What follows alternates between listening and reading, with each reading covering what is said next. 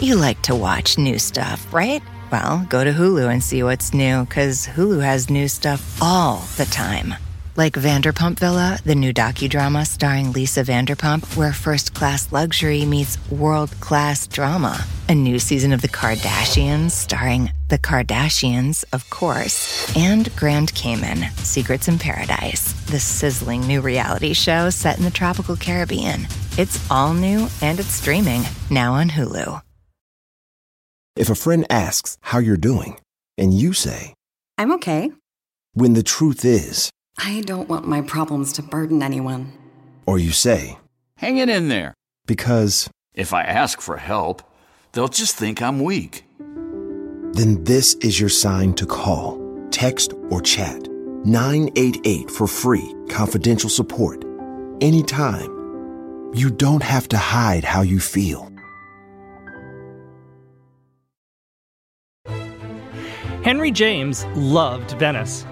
He first saw it as a young man in his mid-20s. Henry James had been born in America, but over the course of his life was to transition to living in England, and in many ways became almost thoroughly European in his sensibilities. Much of his writing, which includes such well-known works as The Portrait of a Lady, The Americans, and Daisy Miller, deals with the blending of social culture in the years we call the Gilded Age and late Victorian and Edwardian eras in England. As James wandered through Europe on his own for the first time that year in the late 1860s, he included Venice at the end of his travels. Armed with travel guides and volumes instructing visitors on the richness of Venetian art, James perhaps didn't realize the indelible mark the city was going to leave on him in the years to come. Henry James, as those familiar with his life and work will know, had a complex and many-layered emotional and psychological life, and a full look into that would fill many episodes.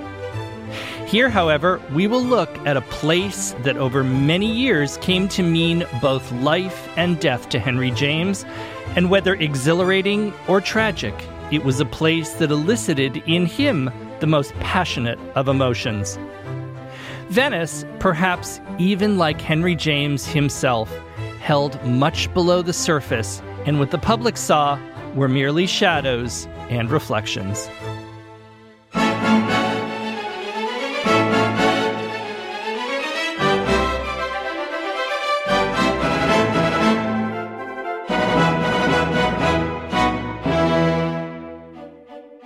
Hello, I'm Carl Raymond, the host of the Gilded Gentleman History Podcast, where every 2 weeks we journey into corners light and dark for a look at America's Gilded Age, France's Belle Epoque, and England's late Victorian and Edwardian eras.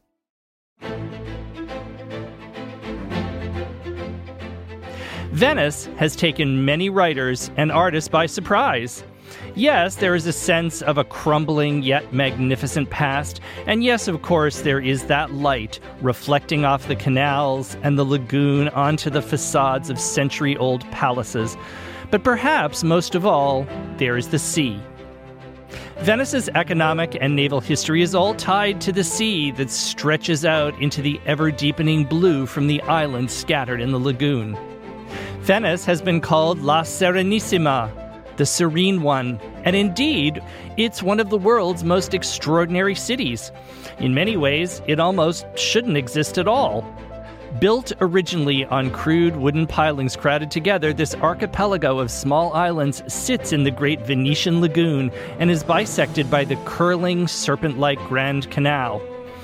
It never was, nor could it be said to be today, the easiest place to live. While he never actually lived full-time in Venice, Henry James came back again and again from what became his home in England. He became part of a rather extraordinary community of fellow writers and artists, including John Singer Sargent, James McNeill Whistler, Robert Browning, and Anders Zorn, all who found the city deeply inspiring. Along with the artists, a circle grew of expatriate Americans, in large part Bostonians, who supported these artists, patronized them, challenged them, and who often became subjects of their art. This episode tells the story of Henry James' discovery of Venice, what it meant to him, how it came to represent both life and death for him, and how he used his fiction to perhaps make peace with it all. We'll consider some of the other visitors, including John Singer Sargent and James McNeill Whistler, as well as the great American patroness of the arts, Isabella Stewart Gardner, whom we met in a show a few months ago.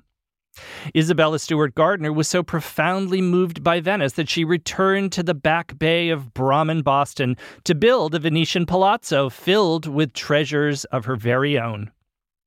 Venice, in those years of the late 19th and early 20th centuries before the outbreak of World War I, became a place where those trying to find life or interpret life came to spend some time. Some came and quickly departed. Some, like James, came again and again for longer and longer periods, and some came and just never left. Venice makes her mark on those who come even today, and for many who came in that Gilded Age, many left their mark on the city, capturing it for eternity. In the 1880s and 1890s, Venice could be a city of squalor and decay, but it could be also a place of seemingly limitless, and at least for some, life.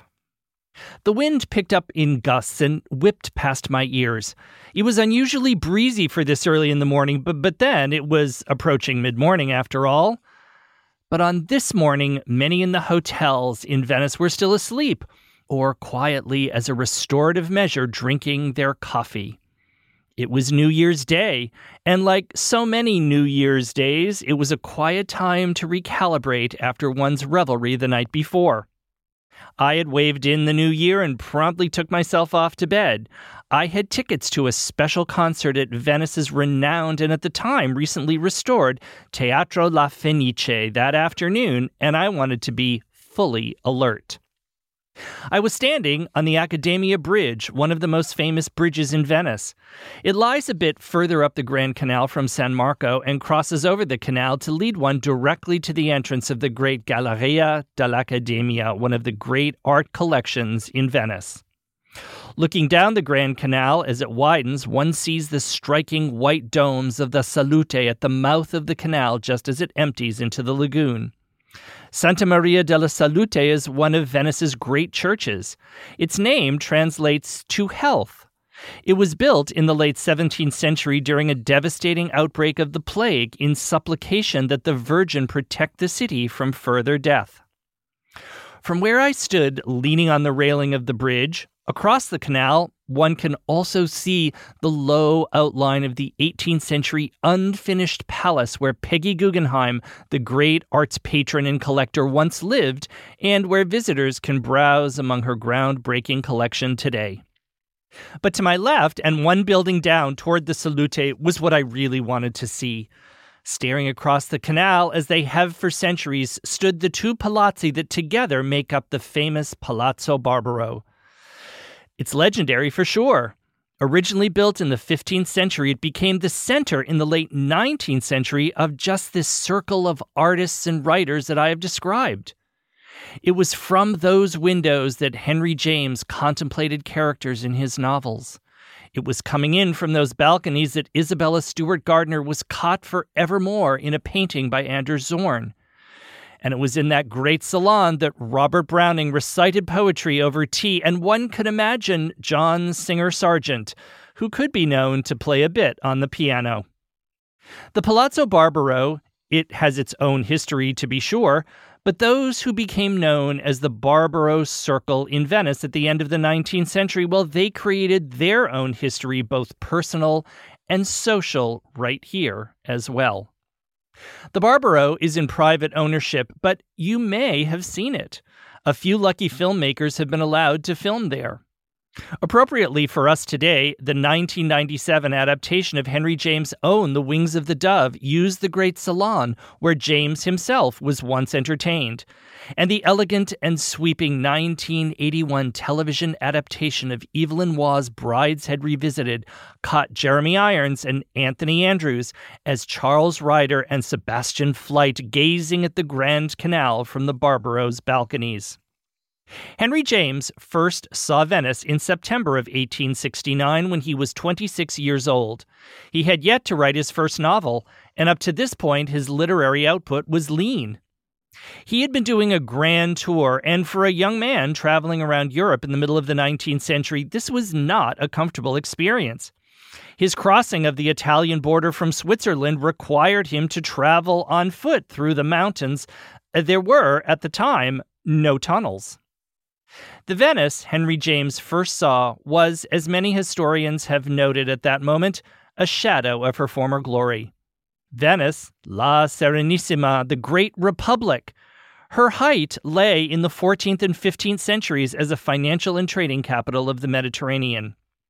Great fortunes and great families grew in the city, and with that wealth came the development of great architecture and great art. Venice, as a republic, had persevered for over 1,000 years. However, Napoleon's conquering forces brought it all to an end in 1787.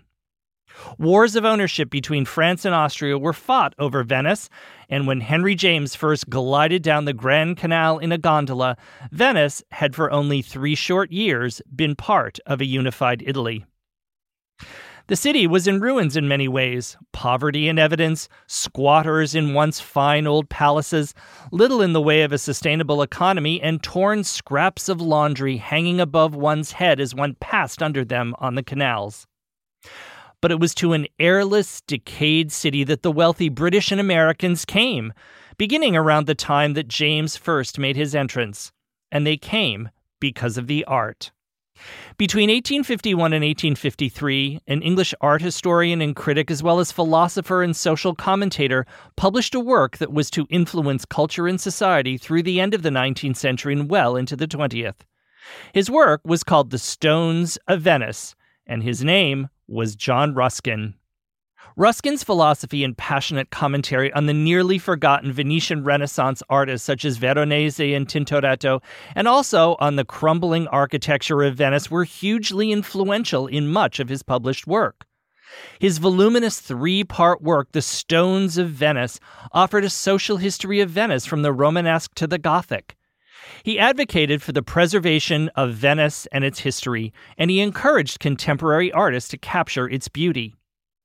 It was the fascination that this new spotlight on Venice and her treasures created that brought new travelers to find the bits of gold amidst the wreckage.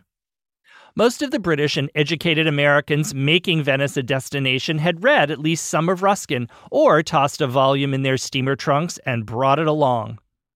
It was on his European tour with a letter of introduction that Henry James met the great John Ruskin himself, and his influence remained central to James's early love of the city. On his first trip, Henry James stayed in Venice for only about 2 weeks, which, given how hard it was to travel around, was a very short stay. But he was intrigued enough to use Venice as a setting for a short story called Traveling Companions, which he published in the Atlantic Monthly in 1870 following his return to America. In a passage from the story, he clearly writes from his own experience and captures the essence of a first gondola ride. You must have learned how sweet it is to lean back under your awning, to feel beneath you the steady, liquid laps, to look out at all this bright, sad elegance of ruin. While today it's a bit more commercial, but for James, a gondola ride was simply the only way to get around, and he became fascinated with its innate sensuality. In his 1882 essay entitled Venice, he writes, When I see the magic name, I simply see a narrow canal in the heart of the city, a patch of green water and surface of pink as well. The gondola moves slowly. It gives a great smooth swerve, passes under a bridge, and the gondolier's cry carried over the water makes a kind of splash in the stillness. In some of his earliest non-fiction writings on Venice, he is intrigued with this new and very un-British sensation. You recline on your low cushions. You see the arching body of the gondolier lifted up against the sky. It has a kind of nobleness which suggests an image on a Greek frieze. The great palaces employed their own gondoliers, just as the Astors and Vanderbilts employed their own chauffeurs and carriage drivers. One of the most important things to remember when one sees Venice today is something that has not changed for centuries. The palazzi of the Grand Canal, as well as those on lesser canals, were built to be seen and admired not from the pavement level as one strolls in front of them, but from a much lower vantage point. Their beauty, their majesty, and allure were effects that could only be understood by being seen from the water level in a gondola. Buildings that appear modest and even unimpressive take on a different grandeur as one peers up at them from farther below.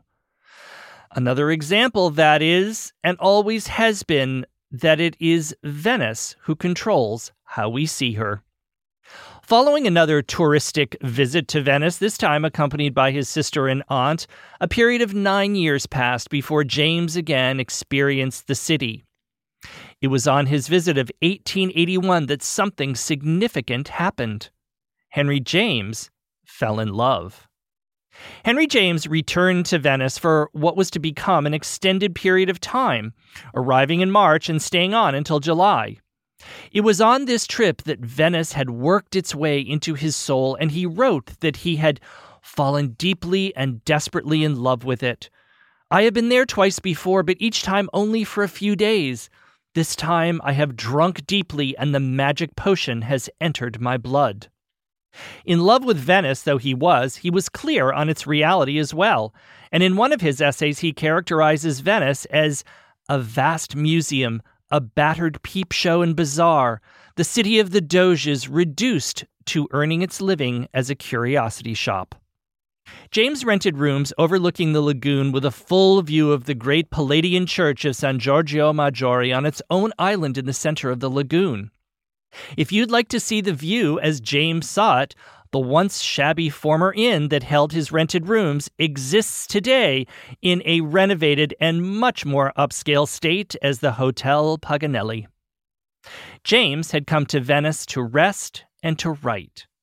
His daily routine included a saltwater bath following his breakfast, a stroll through the city, a work session back in his rooms, perhaps lunching late at Quadri and San Marco, or adding in a gondola ride before writing a bit more, then returning to Piazza San Marco in the evenings to sit at Florian to listen to the live orchestra under the summer stars. Days were spent taking in every detail of the great mosaics in San Marco and the great tableaus of Tintoretto and Veronese in the Doge's palace. James came to feel that Tintoretto was the greatest of all Venetian Renaissance artists. When in his room at work, he also continued his progress each day on what some consider was his finest novel, The Portrait of a Lady, published later that year. One of the quintessential experiences in Venice, which has not changed since the days when James did exactly the same thing, is to pay a visit to the Café Quadri, or, across the Piazza San Marco, the Café Florian. Florian opened just where it is today in 1720. The coffee house, with its original layout and gilt interior decoration and its small labyrinth of mirrored rooms, is the very same one where Casanova, Byron, Marcel Proust, Charles Dickens, and James himself all smoked, drank, wrote letters, talked about art, talked about each other, and watched the world. Indeed, I remember a particular evening when I myself ended up at Florian with some friends when we resorted to late-night coffee and gelato since we had somehow missed our curtain time for the opera. Quadri, across the piazza, opened in 1775 as America was about to launch into a revolution, and like Florian, it still welcomes visitors today.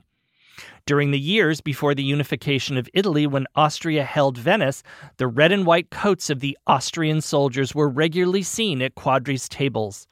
Both Florian and Quadri had their loyalists, and it told the world a lot about your character by which one you chose to patronize. James did not always spend his days alone. He often enjoyed the company of an American, Herbert Pratt, who seemingly had no job to worry about and was free to enjoy long lunches at Florian or extended walks with Henry discovering hidden art in the corners of the city. Biographers and historians have noted that James battled deep challenges, both financial and emotional, at many times throughout his life. One biographer has suggested that these moments of spontaneous fun with the apparently unfettered Pratt among the canals of Venice did Henry a great deal of good. And with that, I'm going to take a short break, but I'll be back to continue our story. You like to watch new stuff, right? Well, go to Hulu and see what's new, because Hulu has new stuff all the time.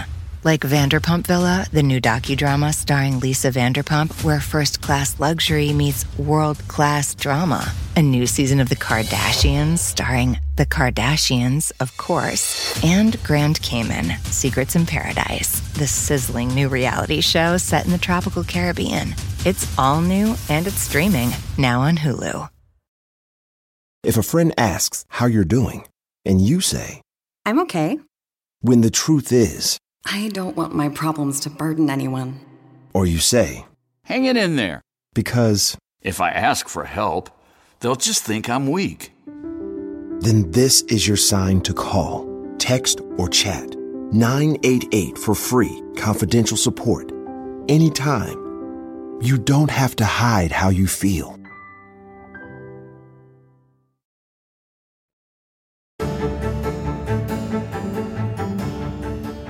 I'm Carl Raymond, the host of the Gilded Gentleman History Podcast. Henry James' visit that year of 1881 served as well as the beginning of his entrance into the circle of Americans and other international visitors who were gradually taking up residence in entire palazzi along the Grand Canal. Their Italian owners were more than willing to rent to foreigners with ready cash and who often seemed to want to escape from something. The Americans who grounded this expatriate community were a New Yorker and two Bostonians, Mrs. Katharine DeKay Bronson and the deeply influential couple Daniel and Ariana Curtis, who, it must be noted, rented and then outright bought the Palazzo Barbaro. But first, to Katharine Bronson. Henry had met Mrs. Bronson about 6 years before aboard ship on a particularly unsettling Atlantic crossing and subsequently knew her slightly from Newport. Katharine DeKay Bronson was born into a prominent New York family whose distant relatives included the painter James McNeill Whistler. Mrs. Bronson, with her husband Arthur and daughter Edith, left New York behind and had taken up residence for good at an available palazzo directly across from the Salute, and they opened their doors to the literary and artistic visitors drifting into the city. Mr. Bronson seems at one point to have left for Paris, and little mention of him after that is ever made, leaving Mrs. Bronson and Edith to entertain Venice. Instead of remaining an aloof expatriate, Katharine Bronson immersed herself in Venetian life, from learning the local dialect and befriending gondoliers to advocating for better living conditions for Venice's poorest families. Mrs. Bronson was deeply hospitable to the transient Americans and Brits, and she became a close friend of Henry's. He was invited to dine at her small but elegant enough palazzo called the Calvici several times a week during his stays. Henry described an evening at Mrs. Bronson's as a moment of perfect happiness and contentment. While taking in the view from her balconies, it was a perfect moment, he wrote, with your elbows on the broad ledge, a cigarette in your teeth, and a little good company beside you. When Henry returned to Venice for a visit in 1887, he took up rooms with the Bronsons for his winter stay. Modestly elegant though these accommodations were, James remained fussy and cranky as the result of the chill, the damp, and the often inclement weather. Despite the uncomfortable conditions with the Bronsons, he made the acquaintance of the Curtises, a couple far more central to our story. Daniel Curtis and his English-born wife Ariana were Bostonians, and along with their son Ralph, an aspiring painter, had taken up residence permanently in Venice beginning in 1881 when they arrived in July. They were more than glad to leave American shores behind. There are various versions to this story, as there are to any like this, but it seems Mr. Curtis had allegedly assaulted a passenger on a Boston streetcar in an attempt to defend his wife. The assaulted gentleman was in fact a judge, and the incident led to a trial, conviction, and a period for a couple of months in prison for Daniel Curtis. Upon his release, he vowed to take his family, leave America, and begin all over again in Europe. The Curtises, like Mrs. Bronson, were welcoming and famously hospitable to the artists and writers that were now landing in Venice. The Curtises wasted no time and rented the great Palazzo Barbaro as their home for the next 4 years, buying it outright in 1885. The Palazzo remains today the property of the Curtis family as it has been for over 100 years. When the Curtises took up residence, the Palazzo was in a dismal state of repair. Originally home to the powerful Barbaro family in the 15th century and following the fall of the Republic in the 18th century, the Palazzo passed through a number of owners who chipped away at the gilt and sold off much of the furniture and interior decorations to waiting art dealers and collectors. A great ceiling decoration brilliantly painted by Tiepolo, which once adorned a room in the Barbaro, can now be seen today in the collection of the Metropolitan Museum of Art in New York. The Curtises began to restore the vast palace, which Henry described as, despite its decay, all marble and frescoes and portraits of the doges.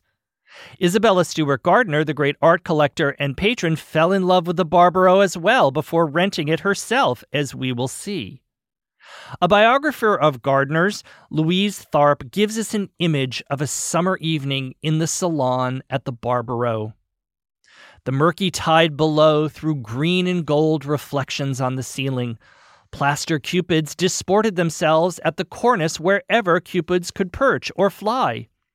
All was white or faded gold, but for the dark paintings. Crystal chandeliers and great candelabra standing on the floor held hundreds of candles, and the servants gasped in shocked delight when Mrs. Gardner ordered all the candles lighted every night, as for a festa. The group that came in and out of the Barbaro and that were entertained by the Curtises, aside from those that we've mentioned, included poet Robert Browning, who lived in his own palazzo just down the canal, the art historian Bernard Berenson, painter William Merritt Chase, Swedish portraitist Anders Zorn, the great Claude Monet, Harvard art historian Charles Eliot Norton, and the American writer Edith Wharton. By now, James was feeling a deep connection to Venice, to the city to be sure, but also to the community that he was finding here, and he created two great works using Venice as a backdrop. While Henry James wrote a number of articles and essays of his impressions and recollections of Venice, perhaps Venice lives most vividly in two of his most famous works: a novella of Gothic suspense, The Aspern Papers, published in 1888, and one of his more acclaimed novels, The Wings of the Dove, published in 1902. The Aspern Papers, published in the Atlantic Monthly, tells the story of a young New York publisher and scholar and his quest for a cache of deeply intimate letters written by his long-dead subject, the poet Jeffrey Aspern. He believes Aspern's aging mistress, Juliana Bordereau, living in near seclusion with her niece in an empty old Venetian palazzo, still has the letters in her possession. By posing as a renter, he is determined to become close to the old woman and manipulate her into giving him access to the papers. All does not go as planned, but that, my listeners, I leave to you to discover. The novella creates a level of tense Gothic suspense that James was to use brilliantly 10 years later in The Turn of the Screw. The Aspern Papers was based on a true story. While spending time in Florence early in 1887, Henry met a particular contessa through his friendship with British writer Violet Paget, known to most as Vernon Lee. The Contessa, a descendant of Lord Byron's mistress, claimed to have a collection of, as they were called, shocking and unprintable, unknown letters from Byron, and she told James that she had in fact already burned one of them to prevent its contents from ever being known. James was deeply fascinated with this story and began to think about his own adaptation, and he began to sketch it out, moving the action of his story to Venice. James began to sketch out the Aspern Papers not in Venice at all, but when he was staying in the hills above Florence in the spring of 1887. He finished writing it months later as a guest at the Barbaro. The idea of secrets and revelations in hidden letters is a curious one for James in general. Many writers struggle with how to control the narrative of their lives once they have passed on and dread the idea of previously unknown facts, perhaps better kept hidden, coming to light. Henry James himself burned great amounts of his own correspondence in his later years and was known to have marked his own letters to friends and intimates with the instruction, "Burn this," after they had read his letter. In the Aspern Papers, James captures much of the character of Venice, but we also find portraits of several of those in his life at this time. Knowing a bit of the backstory, as we've been discussing here, we see Mrs. Bronson likely turn up as our unnamed narrator's Venice contact, Mrs. Prest. Much of the psychological energy in the novella surrounds the notion of delving into a long-ago life to uncover the truth. It's been suggested that in his narrator, James perhaps may have portrayed parts of himself. It is thought that the palazzo that served as his model for that of the fictional Juliana Bordereau was not the Barbaro, but more clearly that of the 16th century Palazzo Soranzo Capelli, owned by his friend, American writer Julia Constance Fletcher, and still remains tucked away on a side canal in Venice today. The character of Miss Tita, Juliana Bordereau's niece, is considered to be another portrait taken from a real-life connection and friendship of Henry's, a relationship that ended for him in deep tragedy and sadness. Constance Fenimore Woolson was an American novelist, short story writer, and poet. A writer mostly forgotten today, she remains recognized through her name as the grandniece of famed American writer James Fenimore Cooper, author of historical romances, including the classic The Last of the Mohicans. Constance was born in New England but raised in Ohio. Upon her father's death when she was nearly 30, she began to write, and she published several early attempts at fiction and essays in the Atlantic Monthly and Harper's Magazine. In 1879, she left America and settled in Europe and focused on her work as a novelist, writing about the South, her native Great Lakes region, as well as the cultural and social differences between America and Europe. Constance Woolson very much wanted to meet Henry James. She had hoped to meet him when she first arrived in London in 1879, but was unsuccessful. Here in Italy, years later, as both Henry and Constance circulated in Florence's expatriate community, they finally met the following year. He enjoyed her company. They shared the passion of being writers, but James notes again and again, even though young, she had a difficulty with her hearing that made long conversations difficult. They had reconnected that spring of 1887 in Florence and made a plan to share a villa in the hill town of Bellesguardo. Some peace and quiet for them both, with living arrangements, to be sure, on separate floors. Constance was 40 years old, unmarried, and in somewhat delicate health. She was a chronic depressive and sought the recuperative sunshine of the Italian hills. Henry's relationship with Constance was thought thoroughly platonic. He thought her spinsterish, but enjoyed her warm personality. He admired her intelligence and her writing. Biographers have suggested that she became attracted to and was more than slightly in love with him. Nonetheless, as they cohabitated that spring, she was able to rest and he was able to write. It seems much of James' portrayal of Miss Tita, the maiden niece of Juliana Bordereau in the Aspern Papers, is a portrait of Constance Woolson.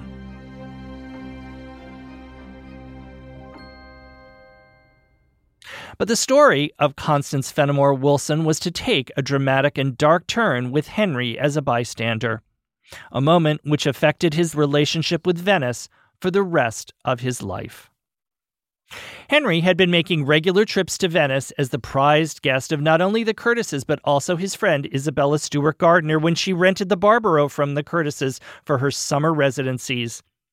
But a trip he was forced to make in 1894 was unexpected and not for pleasure. Constance Woolson had moved to Venice in May of 1993 and eventually established herself on the top floor of a palazzo close to the old familiar haunt of the Bronsons. Shortly after midnight on January 24, 1894, Constance fell from the window of her upper floor bedroom onto the stones below.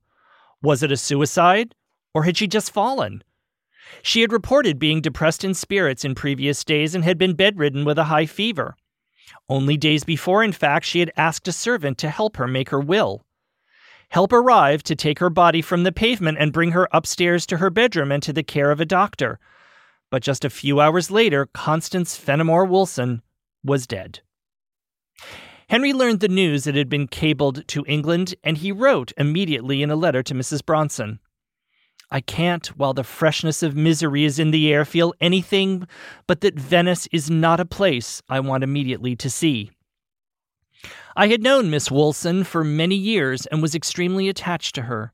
She was the gentlest and tenderest of women, and full of intelligence and sympathy." It has been suggested that Henry's profound emotions toward Venice at this moment came from feelings of guilt over an attraction that he did not, or perhaps could not, ever return.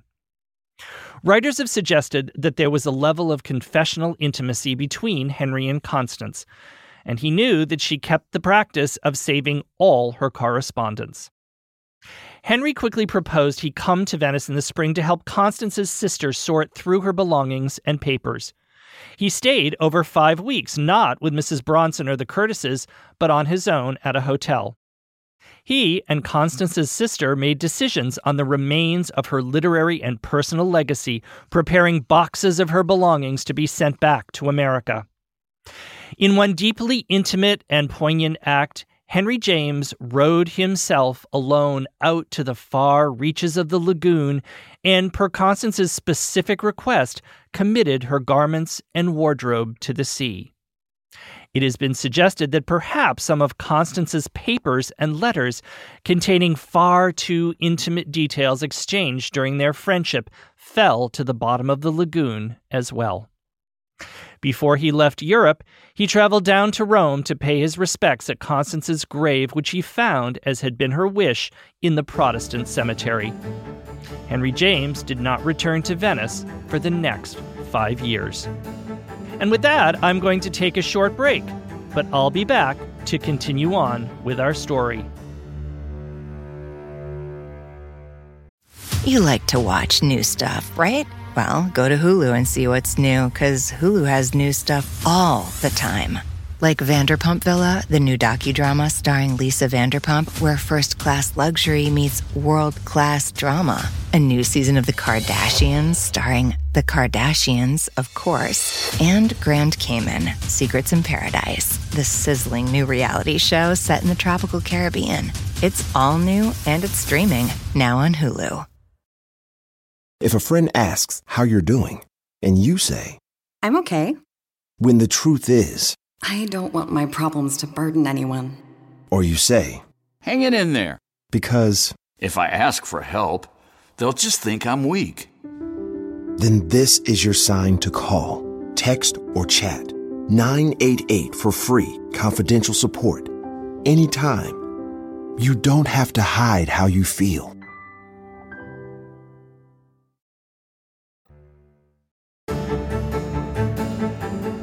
And we're back. I'm Carl Raymond, the host of the Gilded Gentleman History Podcast. As we've noted, Venice drew other artists, particularly painters, during those late years of the 19th century. It was the light, of course, but most often it was that unique way that light played off the water surrounding Venice that gave off golden and jewel-like reflections as it played on the crumbling walls of palazzi and churches and canals.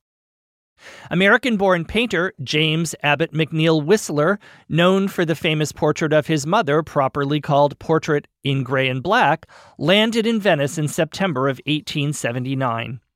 He was a distant relation of Katharine DeKay Bronson.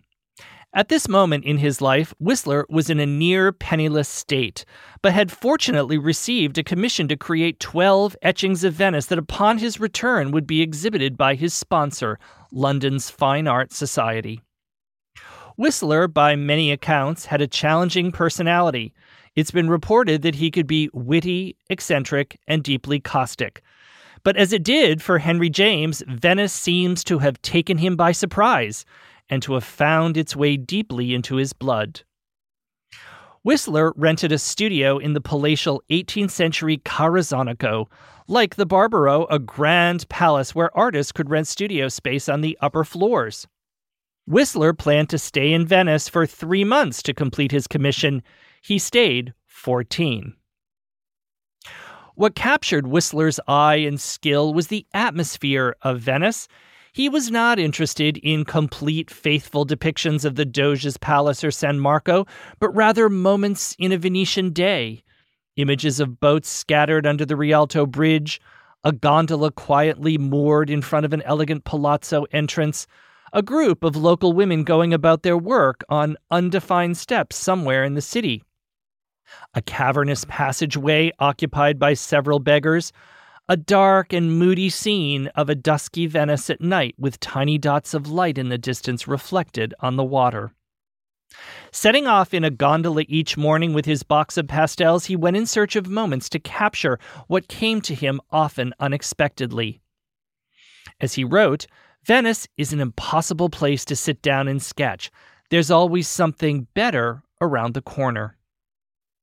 Whistler's time in Venice, he left in the early autumn of 1880, had been one of the most inspiring and creative periods of his life. He produced 2 oil paintings, over 100 sketches, and instead of only his originally commissioned 12, he brought home 50 etchings, the finest of which were indeed exhibited upon his return to London. During Whistler's time in Venice, he too became part of the circle that had welcomed James and centered around the Curtises and the Palazzo Barbaro. After his stay of a little over a year, he left and never returned. The summer before Whistler left Venice, another painter well acquainted with the city arrived to spend some time. John Singer Sargent, born of American parents but raised and based in Europe throughout most of his life, had known Venice since he was a small child. Arriving this time in the summer of 1880 when he was 24 years old, this was his 5th trip to La Serenissima. Having studied in the private salon of Carolus Duran in Paris, Sargent's talent was becoming widely known and widely discussed. Mary Cassatt noted his talent. Rodin called him a contemporary Van Dyck. And Henry James himself remarked that Sargent has a slightly uncanny spectacle of a talent that on the very threshold of a career has nothing more to learn. Perception with him is a form of execution. It's been suggested that Sargent's work bore some influence from Whistler, who was more than 20 years his senior. Sargent, too, was interested in an untraditional side of Venice, similar to that had intrigued Whistler. He painted the working class instead of painting palazzi.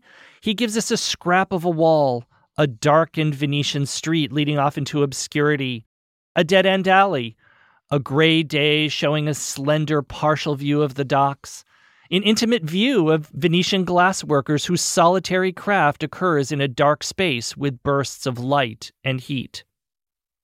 John Singer Sargent was a friend of the Curtis's son, Ralph. Daniel Curtis was Sargent's father's first cousin. In addition to staying at the Barbaro with the Curtises many times on his stays to Venice, he captured the Curtises in 2 well-known paintings.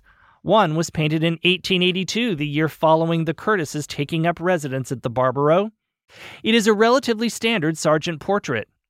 Mrs. Curtis, Ariana, is painted from the shoulders up and she looks off to the left, not directly at us, the viewer, and her face is highlighted by her pale complexion and her lace cap. Her pearls stand out around her neck. Sargent was fond of calling Mrs. Curtis the Dogeressa.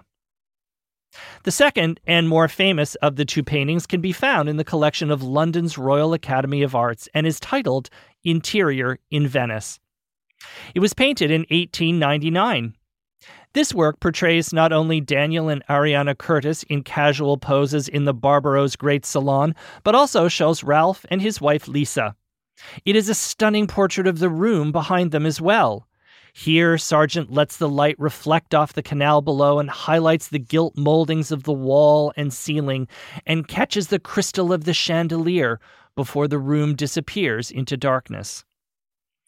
After his visit, during which he painted this work, Sargent returned to Venice 9 more times, but after 1913 he did not return at all. He died in 1925. Sargent felt that the city was changing rapidly and becoming overrun by tourists from London and elsewhere, but he had been deeply influenced by the city. Several of his most important shows, one at the Paris Salon, as well as his first solo show in Boston in 1888, contained work from his time in Venice. Before we return to Henry James and perhaps his greatest memorial tribute to Venice, we must drop in on Isabella Stewart Gardner and look at her role in cementing the Barbaro Circle. Gardner played a significant role certainly in the lives of Henry James, John Singer Sargent, and Whistler, and they played important roles in hers.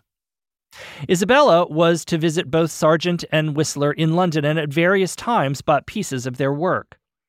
Following her viewing of Sargent's famed portrait of Amélie Gautier, known as Madame X, in his studio, Isabella asked him to paint his famous portrait of her. They were to become close friends for the rest of their lives. Isabella Stewart Gardner first saw Venice in 1884 as she and her husband Jack were concluding a trip through Asia and the East, a journey that included China and Cambodia. Isabella's first impressions of Venice were unique. She arrived in Venice from the East, not directly from Western Europe or America. As a result, an Eastern sensibility was fresh in her consciousness and gave her a unique lens to see the city for the first time. That sense of the East blending with the West is one of the keys to understanding the layers of the city and its history. Even today, one just has to enter the dark, mystical interior of San Marco and look up at the golden Byzantine domes disappearing into shadow to see that. Venice, throughout its history, has been a synthesis of both East and West, and that connection is everywhere in its architecture and design. Isabella knew the Curtises from Boston connections, and she, too, fell in love with the Barbaro. Isabella and Jack began to rent the Barbaro on a 2-year cycle during the summers when the Curtises had left Venice. Henry James was a regular visitor, and Isabella made up the library for him by famously bringing in an elaborately carved bed with pink mosquito netting to convert the room to his suite. Isabella, furthermore, went to the trouble of having slits of paper inserted into the window blinds to keep the midday sun out and ensure Henry was cool. Jack Gardner kept notes in a daily diary, and we learned that having tea in their gondola as they glided through the canals became a daily ritual. Isabella brought even more artists into her circle, including the Swedish portraitist Anders Zorn, who memorialized Isabella in his famous portrait of her bursting into the Barbaro Sala from the balcony dressed in white with her long pearls draped around her neck. It was said Isabella's famous pearls never glowed as brightly as when they caught the light of candles on a summer night in Venice. After his emotional stay in Venice following Constance Woolson's death, Henry James did indeed return to Venice and, as we've noted, continued as a guest of the Curtises and then Isabella Stewart Gardner. James had captured Venice in multiple essays and, as I mentioned earlier, in his novella The Aspern Papers. However, it was in his 1902 novel The Wings of the Dove, which many consider to be his masterpiece, that he perhaps offers his greatest tribute to the city that he loved for so long. It's often stated that Henry James wrote The Wings of the Dove during his stays at the Palazzo Barbaro, and while it seems that he made some sketches for it there, he in fact wrote most of it in his home at Lamb's House in Rye, England. The Wings of the Dove is a novel telling the story of 2 young Londoners, Merton Densher and Kate Croy, deeply in love but prevented from marrying due to a lack of resources on both sides. They make the acquaintance of a young, beautiful, and mortally ill American heiress, Milly Theale, whom they follow to Venice. In The Wings of the Dove, we see some of James' most intimate portraits of people he knew and the city he loved. It's been suggested that Milly Theale is a character inspired by his own dear and beloved cousin, Minnie Temple, who had died from tuberculosis years before. The great Palazzo Leporelli that Milly rents in Venice is an accurate stand-in for the Palazzo Barbaro, and indeed James recounts Milly tracing the medallions on the ceiling with her eyes in the diffused light, as he himself did on so many Venetian mornings. Milly dies in Venice, ultimately taken by her illness. In life, as well as in his fiction, Venice could be for Henry James a city of death. Henry James was to visit Venice only once more in 1907. It was the end of a grander tour throughout Italy. His last views of Venice were so different from the city that he had known over 30 years before. The city that brought life had also brought death, and as we have briefly discussed, he had captured it in his writing, and it's been suggested in so doing, perhaps exorcised some demons. Over the 38 years since he had first seen the domes of San Marco, the gleaming white of the Salute, or the campanile and palladian facade of San Giorgio Maggiore, both he and the city, one could say, had changed. In coming back to the city after his absence, however, James seems to have made peace with the darker meanings that Venice represented for him, and somehow a bit of the old allure broke through, and he wrote, "Never has the place seemed to me sweeter, clearer, diviner." Henry James leaves us with a number of unanswered questions. A writer can certainly control the content of their published work to a point. However, personal notes and correspondence are quite something else. There are just some things we may never quite know. Both the papers of the fictional Jeffrey Aspern and much of the correspondence of James himself went up in thin plumes of inky smoke. Henry James had loved Venice. It had brought him close to art, into an artistic circle, and likely deeper into himself, an unsettling place, though that might have been. In his essay, Venice, which he wrote in 1882 during his first long stay, he tells us, "The only way to care for Venice as she deserves it is to give her the chance to touch you often, to linger and remain and return." As I looked down at the great Palazzo Barbaro on that breezy New Year's Day standing on the Accademia Bridge, I was curious to find out more about this great palazzo and the artistic circle of late 19th century Venice that was centered right there. When Venice awoke from its holiday revelries a couple of days later, I searched out a copy of Henry James' Letters from the Palazzo Barbaro in a bookshop. This insightful collection, compiled in the late 1990s, brings together letters to his family, Isabella Stewart Gardner, the Curtises, and others, and gives an intimate portrait of how James felt about the city over time. As I was leaving the bookshop, I stumbled on a bit of old, uneven pavement, and I dropped my book, and it fell, cover down, right into a Venetian puddle. Was this a message that Henry did not want me to delve into his secrets? I cherish that battered copy to this day. The cover is faded, the pages are all warped from being soaked through and then dried. But it was his letters from the Palazzo Barbaro that launched the beginning of my journey to try to understand what this city had meant to Henry James and how a bit of that could translate to my own personal story.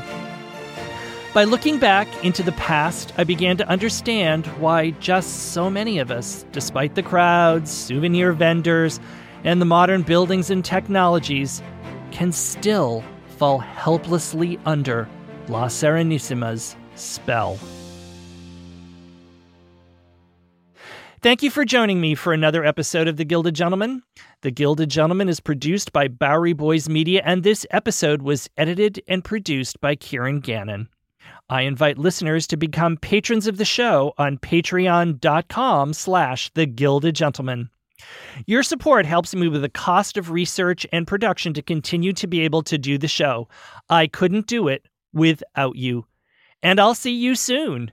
After all, what's life without a little glint of gold?